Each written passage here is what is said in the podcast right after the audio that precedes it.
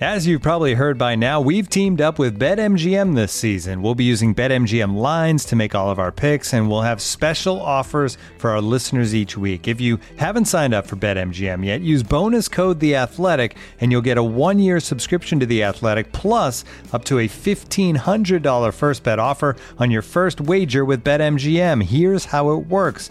Download the BetMGM app and sign up using bonus code The Athletic. Make your first deposit of at least $10. Place your first bet on any game and claim your voucher for a one year subscription to The Athletic.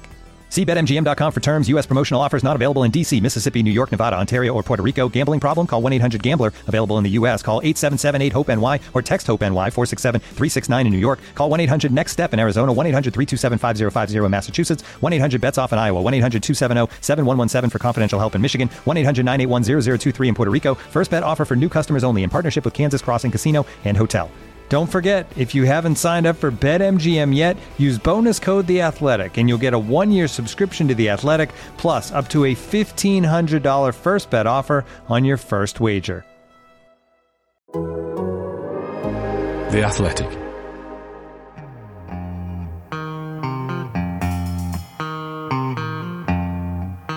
The only way to score is, of course, to play uh, with a handbrake off. Hello, I'm Ian Stone, and this is Handbrake Off, the Arsenal podcast brought to you by The Athletic. The Premier League is back up and running, thank Evans.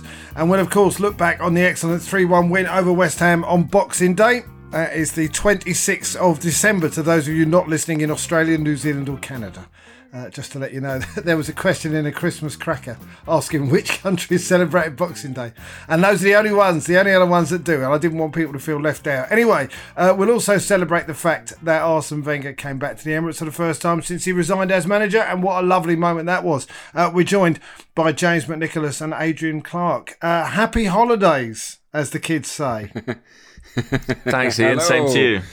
Yeah, nice to see it. And it was a happy holidays as well. And of course, we'll get to that. Before we get going, uh, two academy graduates helped Arsenal come from behind to win against West Ham. If you could add one Arsenal academy graduate from the past into the current team, who would you choose? I mean, to be fair, all academy graduates are sort of from the past now, aren't they? if they've come through. But I know what he means. The guy, our producer, wrote this question, but uh, I think it's fair enough. Um, Adrian, is there anyone in this team you'd want to replace at the moment? And if there is, who? now, let's not turn it into a negative. No, I wouldn't want no. to replace anyone from the other night because it was a brilliant performance, uh, and we'll get to that, won't we? But I think in our situation with Gabriel Jesus out in the sh- in the short term, we do need a striker, and that's where my eyes are sort of drawn here. There's a temptation to go Tony Adams because he he was an unbelievable academy graduate, and his leadership would would surely drive us drive us home to the title potentially. So there's an argument for that, but the one I've gone for is actually it actually predates me, and it's and it's Andy Cole. I think that Andy Cole would be dynamite in this current team. His movement, but most of all, his finishing. Obviously, we all saw what, what he did after he left Arsenal. Newcastle United and Manchester United scored bundles of goals and was just just such a great instinctive finisher. And I think that his movement and his just general sharpness would fit in with this group. And I think that he would be uh, an excellent player to convert the many chances that we're creating. So yeah, Andy Andy Cole gets the nod for me. What an excellent, excellent choice, James. I, by the way, I was reading some stats of his. He was uh, before twenty one. He was better than anyone. I mean, absolutely anyone. I like the fact, uh, James, that Adrian has gone for essentially someone practical that we actually need. Uh, I, I haven't done that myself, to be honest. But what what have you? I know I, I I now I'm thinking, oh yeah, yeah, you're absolutely right. We need a striker. We should have gone. For, but anyway, what have you got, James? I was thinking along similar lines actually. I, I thought about Andy Cole. I went for another attacking player, someone who's maybe a bit more versatile, who can play on the flanks or has played through the middle as well. And I went for Serge Gnabry. So quite a recent academy product, really. Still playing, in fact. So maybe we can make it happen. But uh, yeah, I just think you know he would be a good complement to the existing attackers we've got in the squad and give us a bit of a boost in that area. Even if he's not a conventional centre forward, he has played as a kind of false nine in the past for Germany and for Bayern, so he could do a job, I think. Yeah, One of shout. the many that got away. Serge Gnabry. We liked mm-hmm. him, and he looked great, didn't he? For a couple of years, he destroyed Tottenham, didn't he, in the Champions League? And we'd always uh, appreciate anyone who can do that. I've gone a bit further back. Actually, I've gone for Liam Brady. I mean, he was my first Arsenal hero, and um, I'm not quite sure how old he was when he came over, but he was a young kid, uh, and he obviously did play for the youth and um, came through. And um, I, yeah, I wasn't quite old enough for Charlie George but Liam Brady for me. I, I, just think that he would be an incredible addition uh, to the squad. Uh, left footed, he can fill it out wide, and Gabriel Martinelli can come inside. There's a lot of different options, I think. Uh, I've just named one there, but anyway, uh, there probably are plenty of others. Anyway, I'm having Liam Brady. Um, I'm sure you've got some as well. I almost had Cesc Fabregas just for the hell of it because he he did. I mean, he was only what 16. Did he play in the academy, or or does that count? I don't know if it counts, does it? I don't know. He didn't go to Hale End, did he? And no, I suppose no. that's true. I'm not sure Hale End even existed when Liam Brady was playing. I think it was just a definitely didn't. it didn't ground. exist when I played. No, it was, it was the centre of excellence. We used to train in the clock end behind the goal in an astroturf, astroturf sort of dome. Um, yeah, it was um, much I played more basic. side in there. Did you? Yeah. Yeah. You know exactly what it was like then. Yeah, it was yes. a lovely, lovely AstroTurf pitch, but compared to what they've got at Hale End these days, it's it was a little bit basic, I guess. But um, we enjoyed it. Nketiah! Oh, magnificent! Irresistible from Arsenal. Arsenal three, West Ham one. Um, Arsenal won 10 consecutive Premier League home games for the first time since April 2019. First time they've done so while scoring two plus goals each time since November 2017. I mean, there are loads of stats. Best start to a season for Arsenal FC ever. 40 points out of 45. Blimey, Adrian. I mean, they've just sort of picked up where they've left off, haven't they? Yeah, I think that's what was the most pleasing aspect of this performance and victory was that it could have just followed up that Wolves win, couldn't it? At Molineux that that was forever ago. It it was as if the team just immediately clicked back together.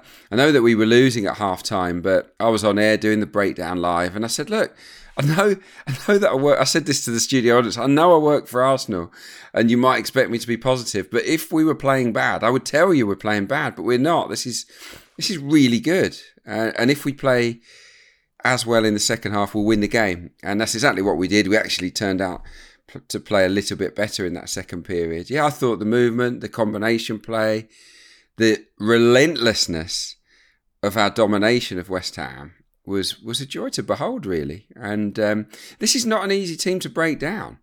We know that David Moyes is ultra defensive, and ahead of kickoff, away from home, they'd only conceded more than one goal once this season, West, uh, West Ham, and that was at Chelsea, where they lost 2 1. So for us to get three and to come from behind to do it, it just ticks so many boxes. I would rather we would have won this way than hammered them 5 0 because I think it gives the players even more belief and even more confidence that they can handle the challenges that lie ahead. It, it was fantastic, I thought. Yeah, we are relentless at the moment, James. Um, I mean, obviously, Saka and Martinelli, every time they get the ball, they run at the defenders. It must be a nightmare to play against them.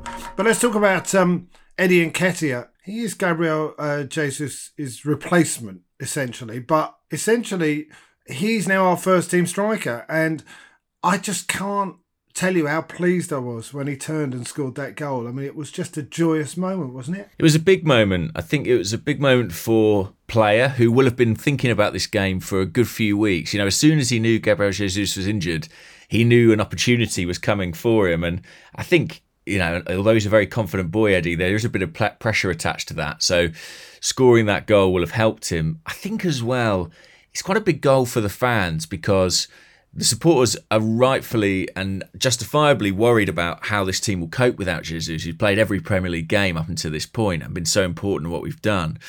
But I think it's really reassuring to see Eddie score a goal of that quality.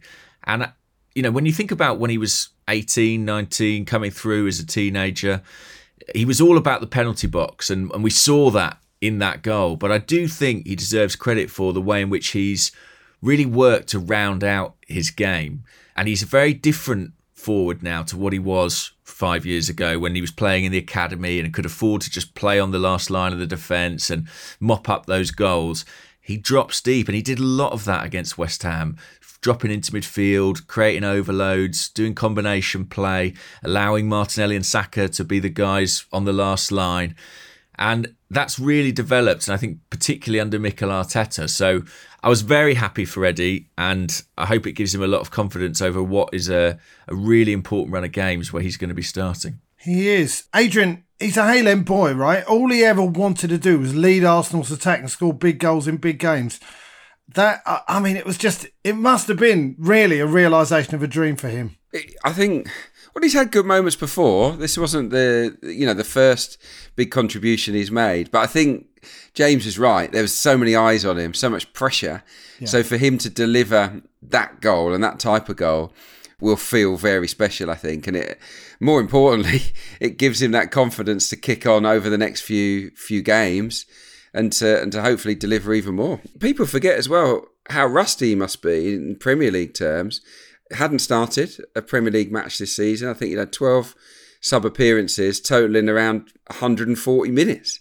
You know, so playing at that level is, is is not something he's been that familiar with for a long time.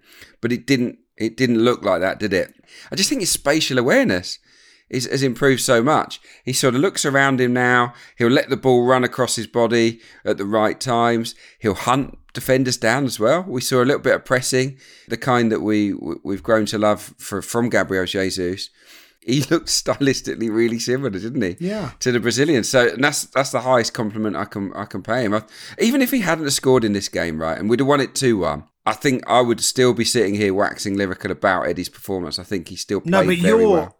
Adrian, you're a rational person. There's a lot of irrationality out there. I saw, you know, he missed a chance against Juventus in a friendly, mm. and Twitter went off. Now, obviously, Arsenal Twitter is not the best in terms of just judging the mood of uh, the wider mood, but you know, I, I think a goal in this game was hugely important just to let the fans back off because we've seen it before with our strikers. You look at Olivier Giroud uh, when he was at the club Obviously, a completely different type of type of striker. But I'm not sure. There were fans, some who sit very close to me, I must say, who didn't really trust him right from the start. And I sensed with Eddie that people might have been getting a bit frustrated with, with a couple of times when he didn't do quite what he should have done.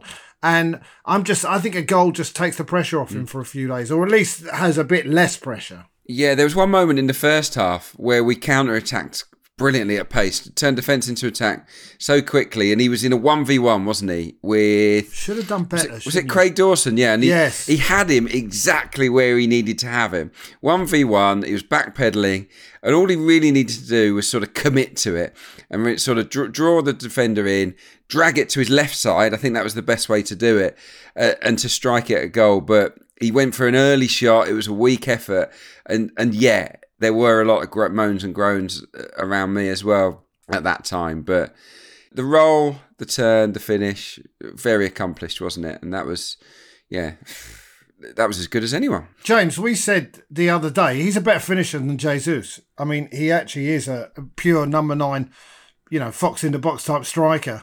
I mean, if things work out very, very well, he gets six or seven goals in the next 10, 10 games. There is an option, is there not, to put Jesus wide and have Eddie starting through the middle? Perhaps, but then you raise the question of who you're leaving out. I mean, Gabriel Martinelli and Bukayo Saka aren't doing too bad on those flanks. So no, that's right. But if we want to challenge Manchester City, which I believe what this team is, is what this team thinks they can do, Man City have a squad of 18. Riyad Mahrez doesn't start for them you know, absolutely stunning talent. So there are going to be six or seven players who are world class, hopefully, who are not going to get in the team. This is how this is how it goes at these mm-hmm. clubs. But there will be times where where Saka and Martinelli might be out at the same time, or one or the other. Smith Rowe, obviously, we know he's had his injury problems, so we might be short of wide players on occasion.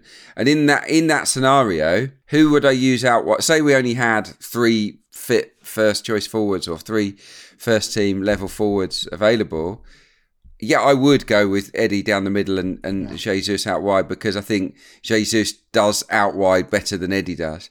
But yeah, I don't think it's going to be a choice that we make, not with Saka and Martinelli and maybe Mudryk um, later on in the season. So um, so we'll have to wait and see.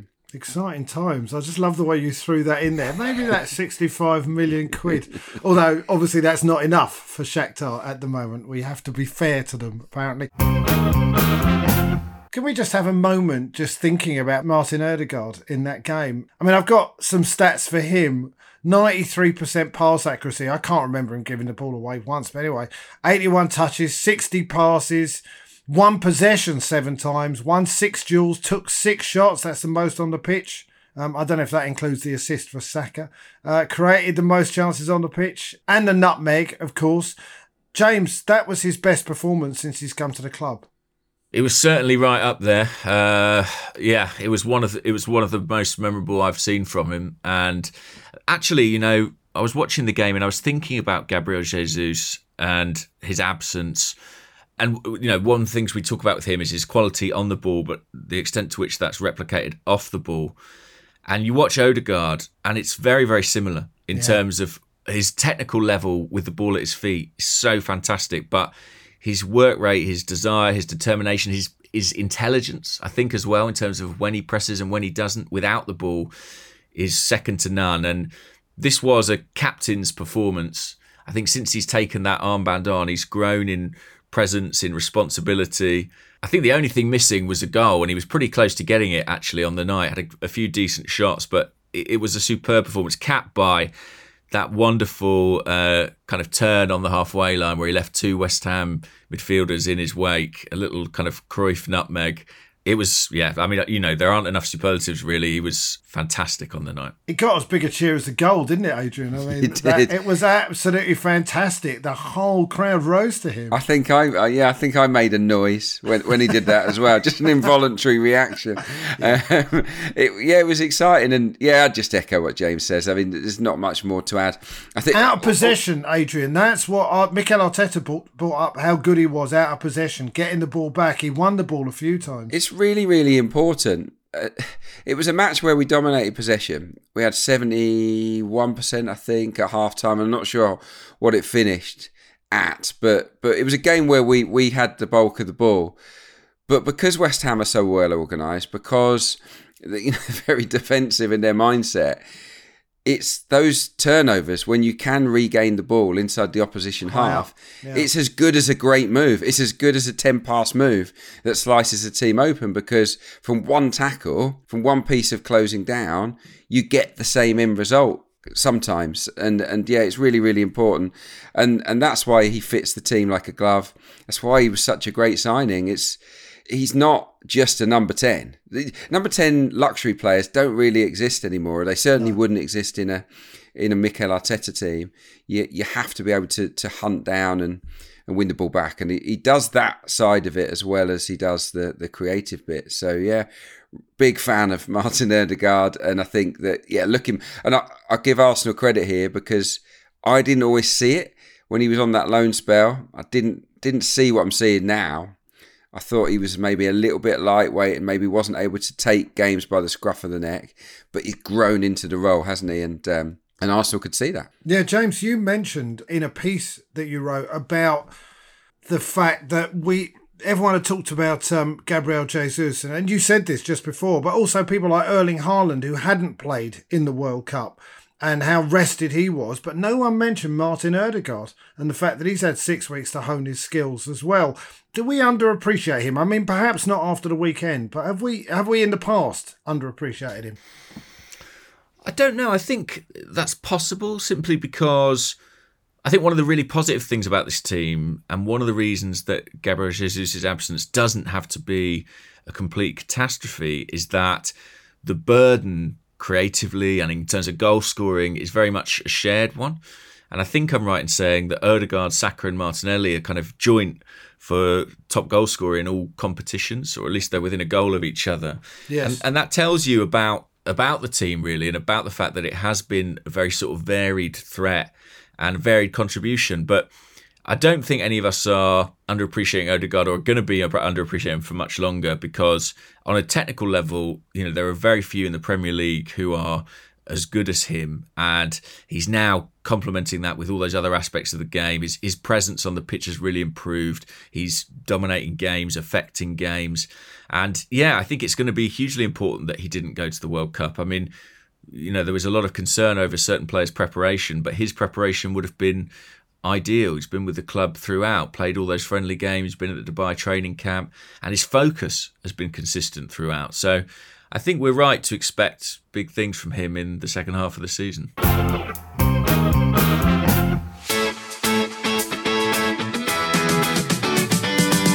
While everyone else is winding down for Christmas, the Athletics Club podcast are firing back up over the festive period to celebrate the return of domestic football. Catch Talk of the Devils, Handbrake Off, The Phil Hay Show, and all your favourite club shows now that that World Cup nonsense is behind us. All are free to listen to, of course, on Apple, Spotify, and wherever you get your podcasts. Looking for an assist with your credit card but can't get a hold of anyone? Luckily, with 24 7 US based live customer service from Discover, everyone has the option to talk to a real person anytime, day or night. Yep, you heard that right. You can talk to a real human in customer service at any time. Sounds like a real game changer if you ask us. Make the right call and get the service you deserve with Discover. Limitations apply. See terms at discover.com/slash credit card. This episode is brought to you by Michelob Ultra, the official beer sponsor of the NBA. Want to get closer to the game than ever before?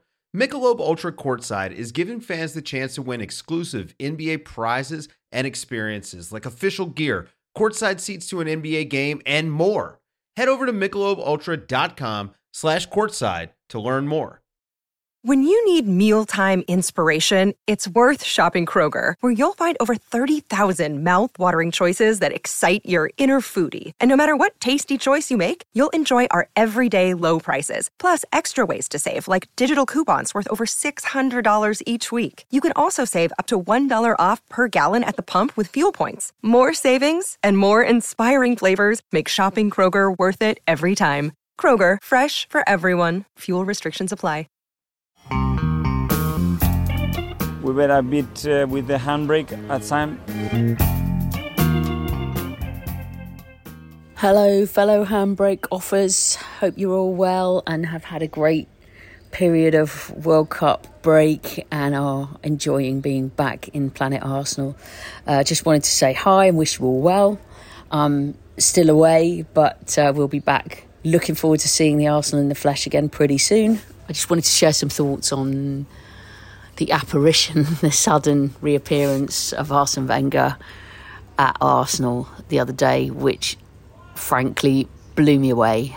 I think the main emotions were mainly of astonishment because I wasn't sure that we'd see that day, and also elation because knowing how much it would, you know, how much suffering and pain that he's carried with that wound, the things that were difficult for him to handle about his exit, feeling that there's a kind of closure there is really it would take a hard heart not to be pleased for him and for those who care for him.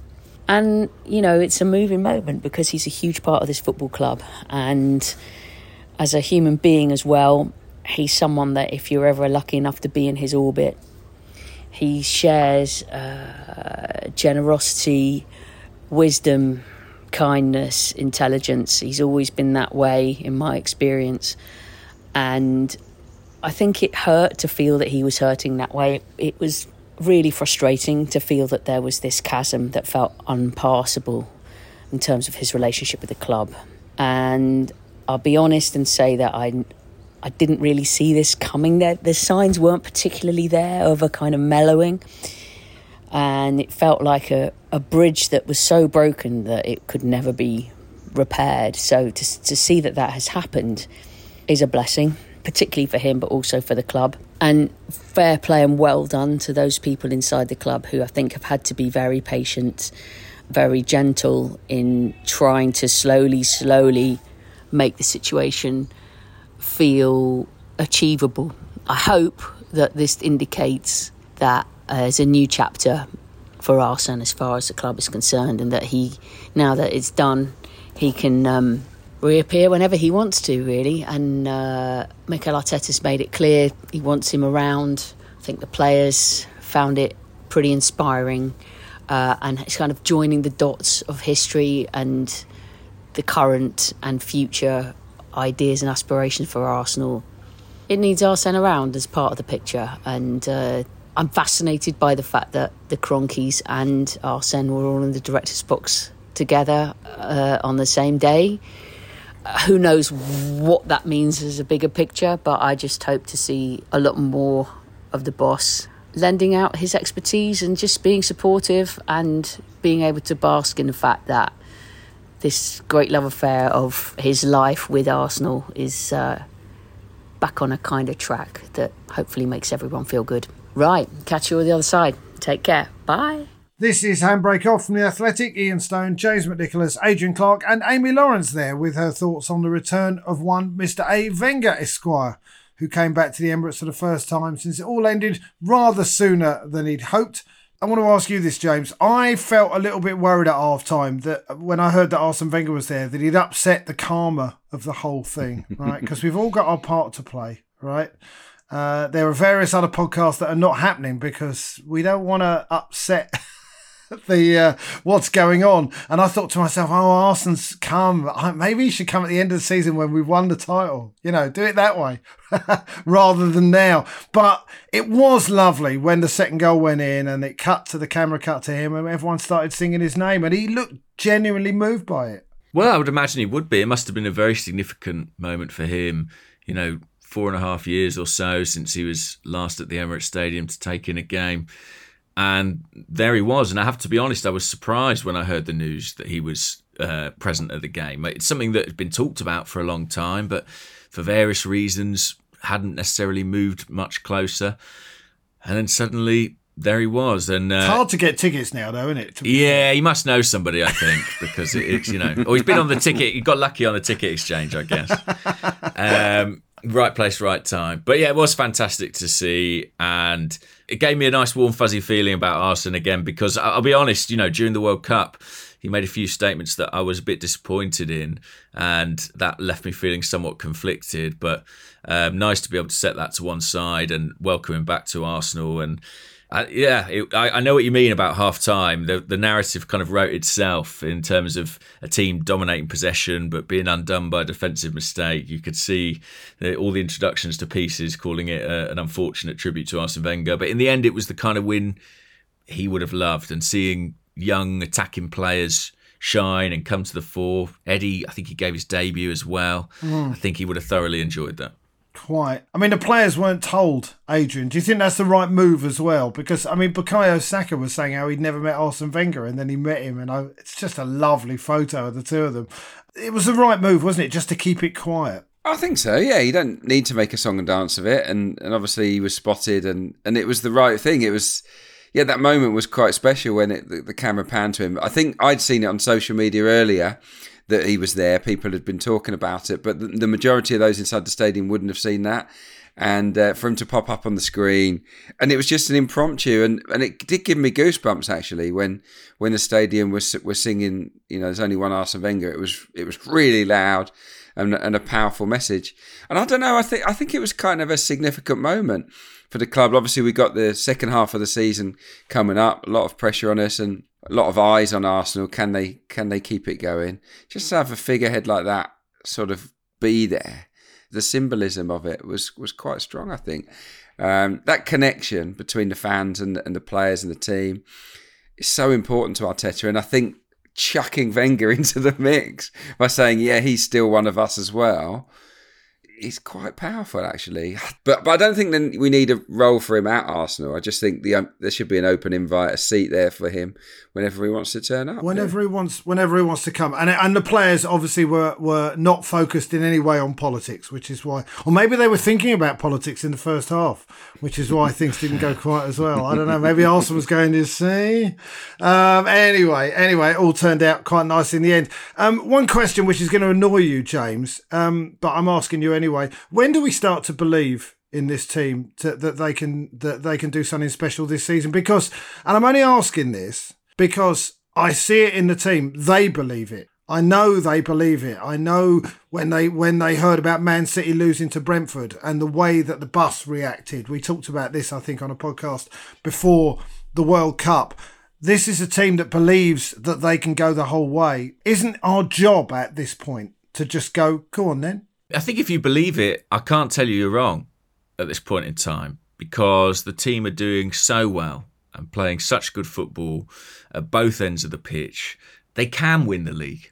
Does it require Manchester City to maybe slip up a bit more than you might expect? Probably, but that doesn't seem beyond the realms of possibility. So at this stage, you know, Arsenal are in a title race. And listen, if you believe it and you believe they can do it, power to you. I'm not going to stop you. I, I, I still have my personal hesitations and I still am prone to looking at where we are in relation to the top four as well as where we are in terms of the title. Yeah. But that's a, a, a conservatism within me. And, you know, I think you're right. I think the players do absolutely believe it. And the manager is not doing very much to dissuade people from talking about it. He has a lot of opportunities in press conferences to play it down, to say, no, no, no, no, no, we're just thinking about the Champions League. He doesn't do that. And I think that's very, very telling. And the fact is, sorry, Adrian, the fact is, so many other pundits are now having, starting to have that discussion. It's sort of weird that we don't, in a way. Yeah, we've been we've been keen to play it down. Uh, as a, you know, me particularly, I don't want I don't want to jinx it. You don't want to get too too carried away. But the points total is astonishing at the moment. We are on for 101 points.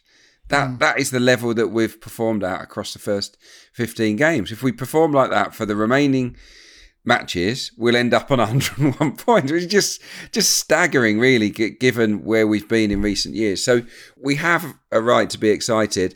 I think, yeah, let's let's consider ourselves absolutely part of a title race, but most of all, just enjoy it not put too much pressure on ourselves to stay at the top, but to, to just embrace and enjoy the experience of being part of of of such an exciting thing and and see where it lands us. If we think like champions, we might end up being champions. That is, you know, that's that's an obvious thing. This is uh, the point I want. I was sort of making. Go on, James. Well, I was just going to say that you know the mentality and the the win that Arsenal produced against West Ham, the nature of the comeback was kind of title winning material. You know, that was something you would associate with a top, top team. And I think Adrian's right. I think it's driving the team on to produce this level of consistency, the knowledge that they are in a race with such a irresistible force as Manchester City. They know that every point is absolutely precious. And it seems to be sharpening focus and sharpening mind. So at the moment, yeah, I, I think it's actually helping us to maintain the momentum. I do think, just as a word of caution, that the next few weeks, the next month or so, January is going to be hugely important. When you look at the the level of opposition that we face, you've got yeah. Newcastle, Tottenham, Manchester United. If we get to the end Brighton of January, away's, Brighton away's not a gimme. No, not absolutely not. So if you get to the end of January and we're still talking about this level of consistency. We'll be at beyond the halfway mark probably by then. I think everyone in the country is going to be talking about Arsenal as potential title winners, let alone the Arsenal fans. Plus, of course, we could add some serious talent to the ranks in the next couple of weeks. The Mykhailo Mudryk transfer saga has definitely begun. We've made a we've made a decent offer, not apparently enough for Shakhtar Donetsk. Um, Adrian, it's exciting, isn't it? I mean, I mean, we are now one of the most attractive clubs, if not the most attractive club in Europe for young talent. If Mudryk comes, I mean, I've seen YouTube clips of him. I saw him against Celtic. I love the way he plays he obviously wants to come to the Arsenal. I mean, it is brazen, isn't it, really? It is Mourinho esque walking down the touchline at Old Trafford saying, please give me the job. He'll add something to this team, though, won't he? Oh, absolutely. Yeah. Now, I've seen him a few times and really like what I see. He's got electric pace. Uh, but he's also got that, that work ethic that Mikel Arteta would would demand. He'd, he'd track back and he'd do his bit bit for the team. He's a left winger, so that you immediately think, well, Martinelli's been brilliant. So what happens there? He can drive down the middle as well, as can Martinelli. So you'd have two two superb options down that particular flank. Could he play down the middle? Maybe. I think that's that's that's a potential. But yeah, he'd, he'd be a phenomenal impact player for the second half of the season, maybe from the bench to start with, until he would earn his place in the starting eleven by right. It, I think he's too good a prospect to walk away from, even though he might not be the position that we need the most.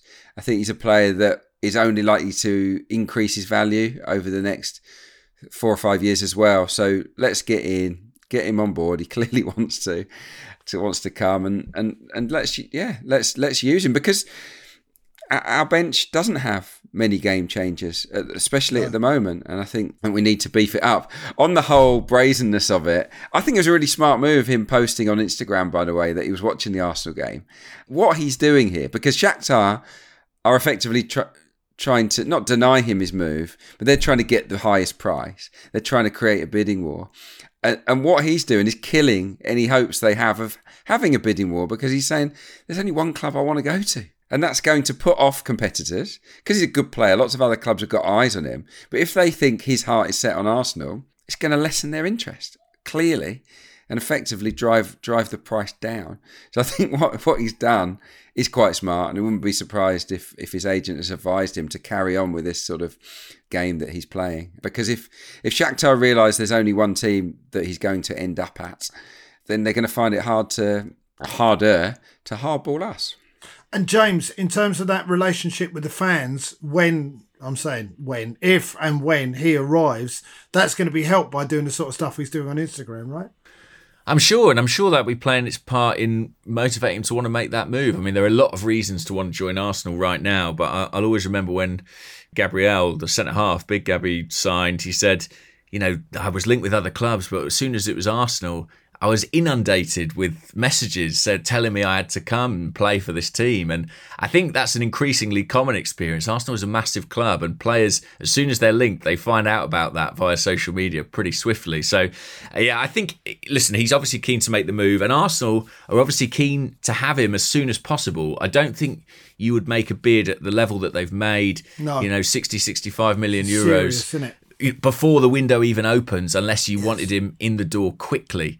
The difficulty, of course, is in some respects they've sort of shown their hand to Shakhtar. Shakhtar are fully aware that Arsenal want him in quickly, and if they want him quickly, they might have to pay a, a premium. So it's going to be a bit of a game this negotiation, and my suspicion is it may drag a little, uh, you know, run a little longer than is ideal. But I do hope we can sign him because, like Adrian, I think he's a a really exciting, unique talent, and everything I've seen of him. I saw him uh, play against Scotland last summer in the in the playoffs, and yeah, he's just a he's a, he's a sort of player who. A bit like Jose Reyes when he signed mid January, you know, he just had that quality that you could introduce him in the second half of the game and he could unlock something. And I think Mudryk potentially uh, could be a, a, similar level of talent for us. Looking for uh, positives as well from what happened at the weekend. Oh, well, whenever it was Monday, you lose track of days at this time of uh, this time of the year. Um, uh, Josh and Stan in the director's box. Do you think that Josh has basically decided to bring Stan Kroenke along and say, "Look what I'm doing, Dad. Uh, we need a bit more cash, possibly for Mudryk." Uh, do you think there's something in that? I don't know. I mean, yeah, James. I don't know. I, t- I tend not to think too much about the Kroenkes. I mean, James. James is pretty a little bit closer to it with the work that he does. But yeah, it does. From the outside looking in, it, it does look does look that way, doesn't it? And everyone in those positions of authority at Arsenal. You've got to say they are doing a, a really Splendid solid job, job, as well as well as the players. So um, yeah, job. yeah, really happy with the recruitment. But but now is the time from this position of strength to just keep go like go bigger. That that's well, my view. Is, yes, this is the point. But also, by the way, uh, uh, to sign the uh the to get the contract sorted for uh, Saka and Martinelli and Saliba, and I know Ramsdale the discussion is also the beginning. James, I mean, I've asked you this before, but uh, Arsenal fans, they are going to worry about this stuff until it's sorted out. But I don't get a sense that, that Bukayo Saka or Gabriel Martinelli would leave Arsenal in any situation. William Saliba, I think, is a slightly more interesting case. I think there's still maybe a slight hangover there from what happened to him in the past, or am I reading too much into it? I think that's a reasonable concern given everything he went through and the nature of his relationship with the manager in that period. But you have to say that he looks very at home in an Arsenal shirt right now. I think Arsenal are confident in each case, and I think you know there's good reason for them to be. But as long as they're unsigned, there will be that anxiety, and you know the World Cup I think um, was a bit of an obstacle in terms of negotiations and slowed things down. I hope the January transfer window doesn't become one as well. You know the focus on recruitment is important, but focus on retention is key too. And actually you know, if Arsenal could announce a new contract for a Bukayo Saka or a William Saliba, I think that would energise and lift the supporters and the club as a whole as much as a January signing in some respects. So let's hope it's a big emphasis because those deals do need to get done sooner rather than later. They're of massive importance to everything that's going on at Arsenal yeah. right now. I, I, agree. I think it would be a real boost ahead of the running to announce a sort of raft of renewals because eh, these aren't players that are going to sit on better contracts and suddenly put their feet up, are they? They're, they're so driven. They're still on the rise, these players. And, and I think it is vital just to take that uncertainty away. The only one I'm really slightly worried about is, is Nwaneri. I know that he, he is very much a wanted young man. And Because of his age, it is easier to to prize him away from Arsenal for a sort of compensation fee rather than having to pay the big bucks. I, I think that Nwaneri's inclusion in the game at Brentford yes. owes owes something to heavy interest from other clubs around the Premier League in him. So um, yeah, I think Mikel Arteta and the, and the guys have got to sort of continue to make him feel that he's very much part of it, which seems crazy for a kid that's that's so, that's so young, but because he's so sought after they've got to make sure that it, he sticks around. But look, if he if if he goes, and I'm not saying he's going to, if he goes, then he wouldn't be the first first at, at, that age to move on and, and go for a different challenge. But um, yeah, hopefully he can sign too. In in ten years' time, I'll be picking him as the academy player. I wish we could bring back, you know. yeah, but I, I, uh, it is a, a sort of paradox, isn't it? That the better the first team does and is doing, in some ways, the harder it is to convince yeah. an academy player that there's a pathway for them. You know, well, hang on. It, I mean, we've got a lot of first teamers who've come through, or some first teamers yeah. who've come through the academy, which does show that there is a pathway. It's different if you're in the academy at Chelsea, say 10, 15 years ago, when they're spending big bucks on Drogba and Carvalho and what have you. Whereas with our team, they can see there's a possibility. That's true. Although I'd say that, you know, the likes of Saka, uh, Smith Rowe, and to an extent Martinelli their breakthroughs came in periods where we were relatively in the doldrums, you know. uh, we were at me. Yeah, yeah and, and, I think now we know we're talking about well, we might go out and spend seventy million quid That's on true. a winger in a January transfer window. Is one of the most you know sought after talents in the world. So might not even get in the first team straight away. I, I'm sure the exceptional academy talents will still make the grade. They always do. Cesc Fabregas broke into the invincible squad effectively, but it's just an interesting dynamic that as you progress and you become an elite level club, keeping the expectations of the young players uh, in check is something you have to to wrestle with. Yes, I, you know what the, the, the management, and, I t- and when I say the management, I'm talking about from Mikel Arteta through to the board are doing a splendid job. I genuinely feel that at the moment, and so uh, uh, hopefully that goes right the way through to to Per Mertesacker and Jack Wilshere with the kids as well. So um, uh, let's hope that it all gets sorted out positively. Let's have a um, song uh, before we go. Adrian, what cheesiness for cheese? I don't think it's cheese. I, I don't think this is cheese. I, I, I, don't think I've gone for a cheesy one this time. Um, um, Arsene Wenger, sort of his return inspired me here. Uh, it's Feel the Love from Rudimental uh, with John Newman. Um, I just think it was one of those moments where he really did feel the love inside Emirates Stadium, and in, and in general at the moment, I think the team are feeling the love from the fans as well. So yeah, look, it's, it's a good tune. I quite like it, and uh, yeah, I think it's quite apt for uh, Arsene Wenger's return. Quite, uh, James. I went in a different direction actually, and I picked a song. I was thinking of uh, Nketiah. I picked a song called Eddie by the Red Hot Chili Peppers, which uh, was actually written as a tribute to Eddie Van Halen, but uh, works just as well for our current centre forward. Eddie Van Halen, who I believe played guitar on Michael Jackson hits. I might be wrong about that. Um, Yeah, well, as you're talking about Arsene Wenger, I could have chosen Welcome Home by Peters and Lee. Anyone over 65 we can, oh, yeah, that's right, a blind bloke. That's right, yeah, Peters and Lee. And uh, uh, they saying Welcome Home. But I've actually gone for The Beat Goes On, Sonny and Cher. The beat goes on. The beat goes on.